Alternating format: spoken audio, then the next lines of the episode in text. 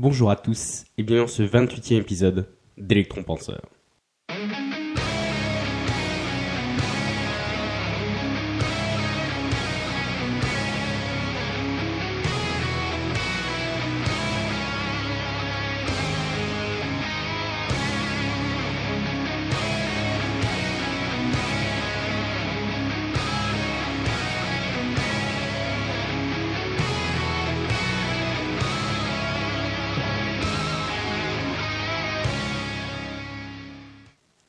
Alors oui, je sais ce que vous allez dire. De 1, elle est où la citation du début? Et de 2, c'est pas bientôt fini la PNL Il y a combien de parties? À la rigueur, renomme carrément ton podcast PNL Penseur. Alors oui, je sais, j'avais dit que c'était bientôt fini, mais en fait la PNL c'est un élément où, comme le développement perso, en fait, plus on creuse sur le sujet, et finalement plus on, découvre toutes les ramifications qui, portent dans, qui partent en fait dans tous les sens en partant de ce sujet-là. Mais bon, comme faut pas abuser non plus, cette longue série sur la PNL, elle se terminera dans 4 épisodes. Donc 4 épisodes en comptant celui-là. Donc cet épisode plus les deux suivants où je traiterai en fait des modèles psychologiques qui sont liés à la PNL. Et euh, finalement, en fait, comme c'est juste des petits principes et que, que je vois plus ça comme une espèce de bonus, vous verrez, ils seront euh, volontairement très courts, justement pour vous montrer euh, finalement toute l'étendue du champ d'action de la PNL. Donc c'est plus un peu voilà pour vous montrer le bout des ramifications ou autre, c'est une espèce de bonus. Et enfin, finalement, le dernier, dernier, dernier, où finalement, en fait, on verra euh, euh, l'apprentissage par la PNL. Et finalement, cet épisode-là, donc, il sera voilà, un peu plus long que les trois qui vont venir. Et il viendra clôturer cette très longue série euh, sur la PNL. Donc, comme je vous ai dit, en fait, cet épisode et les deux suivants, ils seront un peu spéciaux et un peu plus courts. Donc, voyez-les un peu comme des bonus. C'est pour ça qu'il n'y aura pas de citation au début ou d'extrait à la fin. Voilà, parce que volontairement, c'est des petits extraits un peu bonus. Voilà, un peu pour vous montrer vraiment tout le champ d'action dans lequel euh, la PNL peut s'exercer. Donc le concept de cette quatrième partie, donc en fait, c'est de vous de présenter la PNL, comment la PNL en fait elle s'est inspirée de la psychologie cognitive pour créer ses propres modèles. Alors vous allez me dire, c'est quoi un modèle psychologique? Et eh bien en fait, on a comme on a un peu déjà parlé, votre cerveau c'est un ordinateur. C'est même l'ordinateur le plus puissant du monde.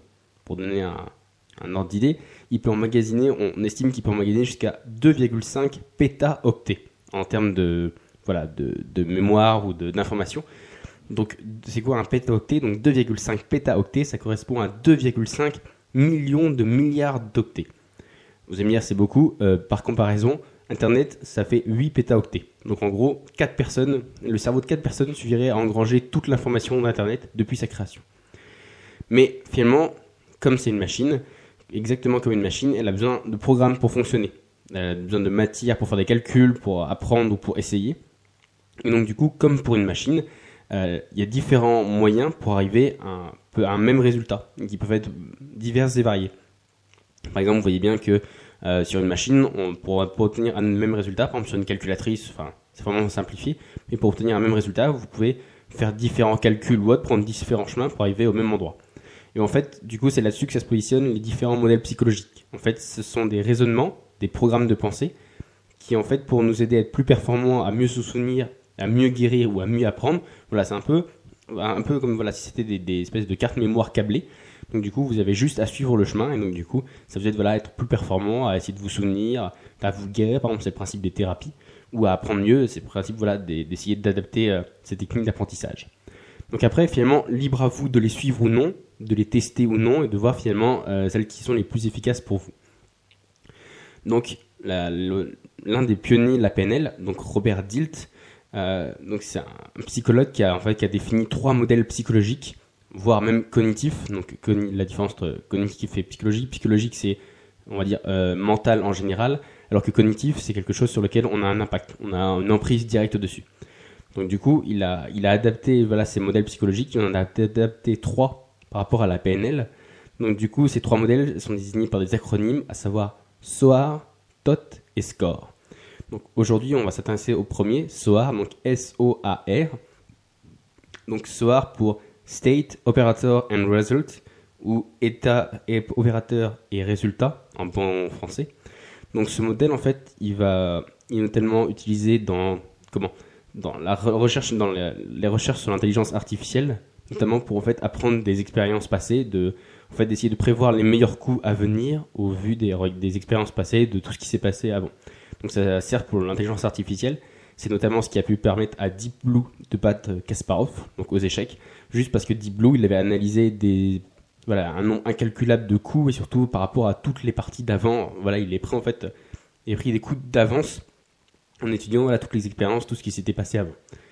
Donc finalement, en fait, le principe, euh, ce, concept-là qui est adapté à la PNL, il est simple et finalement il se base sur trois choses. Donc soit, c'est-à-dire son état actuel, ses inspirations. Donc le temps, c'est-à-dire les expériences passées, le moment présent et les conséquences dans le futur. Et enfin, l'expérience par rapport au sujet. En clair, en fait, le but de ce modèle, c'est d'essayer d'envisager euh, l'effet produit par un test au vu des expériences passées sur un sujet particulier. Par, exemple, si vous êtes quelqu'un d'arachnophobe, donc euh, voilà, vous avez peur des, vous terrorisé, vous avez une phobie des araignées, donc là, arachnophobe, c'est l'état présent, que les dernières confrontations avec les araignées euh, vous ont tétanisé, donc ça, c'est les expériences passées, et bah du coup, on peut en déduire le type de réaction qui aura à la prochaine confrontation, et donc du coup, par exemple, je sais pas, dans le dans l'optique d'une thérapie, d'essayer de l'adapter en conséquence. Parce qu'on va dire qu'il y a différents, différents stades. Il y a des gens qui sont complètement tétanisés, il y a des gens qui, voilà, qui, ont, qui ont, vraiment peur. Donc du coup, c'est pas la même chose pour quelqu'un qui, qui manque de tomber dans les pommes parce que vraiment euh, c'est trop, trop haut ou quelqu'un qui se met juste à hurler parce qu'il a peur. Vous êtes bien d'accord, il, y a une échelle différente. Et donc du coup, en fait, le fait de savoir ça, de fait de savoir l'état actuel plus en le, comparant, avec les expériences passées et avec ce qu'on va faire dans le futur, ben, du coup, ça permet d'adapter au mieux pour, euh, pour avoir les meilleurs résultats. Donc en fait, comme on l'a déjà dit, en fait, on peut jamais savoir les effets réels d'une expérience chez soi. Donc par exemple, euh, le Miracle Morning ou autre, c'est on, à la rigueur au début on est un peu réticent ou autre, et puis des fois on est surpris que ça marche. Donc là c'est exactement pareil, c'est que peut-être que les fois, par exemple pour reprendre l'exemple de la thérapie avec les arachnophobes, peut-être que les fois d'avant, à chaque fois qu'ils voyaient une araignée, hop, euh, ça, ils tombaient dans les pommes littéralement. Et, euh, là peut-être que voilà, c'est amené d'une autre manière ou en tenant compte de ça, et finalement, bah, du coup, ça devient efficace et les gens euh, sont presque surpris justement d'arriver à s'en guérir. Pour vous donner en fait un, exemple, par exemple, pour donner l'exemple du Miracle Morning, il pendant un temps, j'ai essayé justement le Miracle Morning, donc, qui consiste à se lever un peu plus tôt le matin, faire des actions un peu productives le matin. Et donc, euh, pourtant, je sais que je suis pas du tout du matin, que j'ai vraiment beaucoup de mal à émerger ou autre. Donc, la réponse facile ça aurait été juste de dire, bah, ouais, bah, vu que là, il faut que j'essaie de me lever le matin euh, vu que pour l'instant j'arrive pas et qu'à chaque fois que j'ai essayé de me lever tôt le matin c'était une catastrophe, et bah du coup j'aurais pu juste me dire que le test il était voué à l'échec. Mais la chose que je sais aussi c'est que si je prenais une bonne douche, souvent froide, le matin, en fait ça arrivait à me réveiller peu importe l'heure à laquelle je me levais. Donc du coup j'ai donc tenu compte de cette expérience, donc de cet élément, pour pouvoir adapter au mieux le test, et ainsi du coup j'ai réussi à devenir plus productif le matin, donc à réussir le miracle morning qui est censé voué à l'échec, mais seulement après la douche. Donc encore une fois, en fait, le but de ce modèle, c'est d'être un critique positif. C'est de voir les bons côtés pour les optimiser au mieux, plutôt que de simplement sombrer dans un espèce de profond cynisme. voilà, c'est de dire, eh ben, euh, exactement la même chose que pour la thérapie ou pour le Miracle Morning. C'est exactement le, truc de se dire, bah voilà les éléments négatifs ou autres, ou euh, les, ce qui s'est déjà passé pour la même action dans le, passé. Donc, comment est-ce que je pourrais en tenir compte pour que l'expérience future que je m'apprête à faire, elle se passe dans les meilleures conditions? Voilà. Euh, donc du coup, le petit call to action à la fin de l'épisode, le petit passage à l'action. Donc en fait, le but ici, c'est d'essayer en fait ce modèle cognitif lors de vos prochains tests. Donc ça peut être un test, je sais pas, un régime, un sport, une habitude. Voilà, vraiment ce que vous voulez tester. Et donc du coup, en fait, d'essayer d'analyser les potentiels obstacles que vous pourriez avoir au vu de vos expériences passées. Donc par exemple la tentation, une baisse de motivation ou autre. Et finalement, en fait, d'anticiper les contre-éléments que vous savez efficaces pour vous je sais pas, par exemple, euh, votre copine ou par exemple une baisse de la motivation, ça peut être euh, si vous écoutez de la musique, ça vous motive ou si vous faites une liste.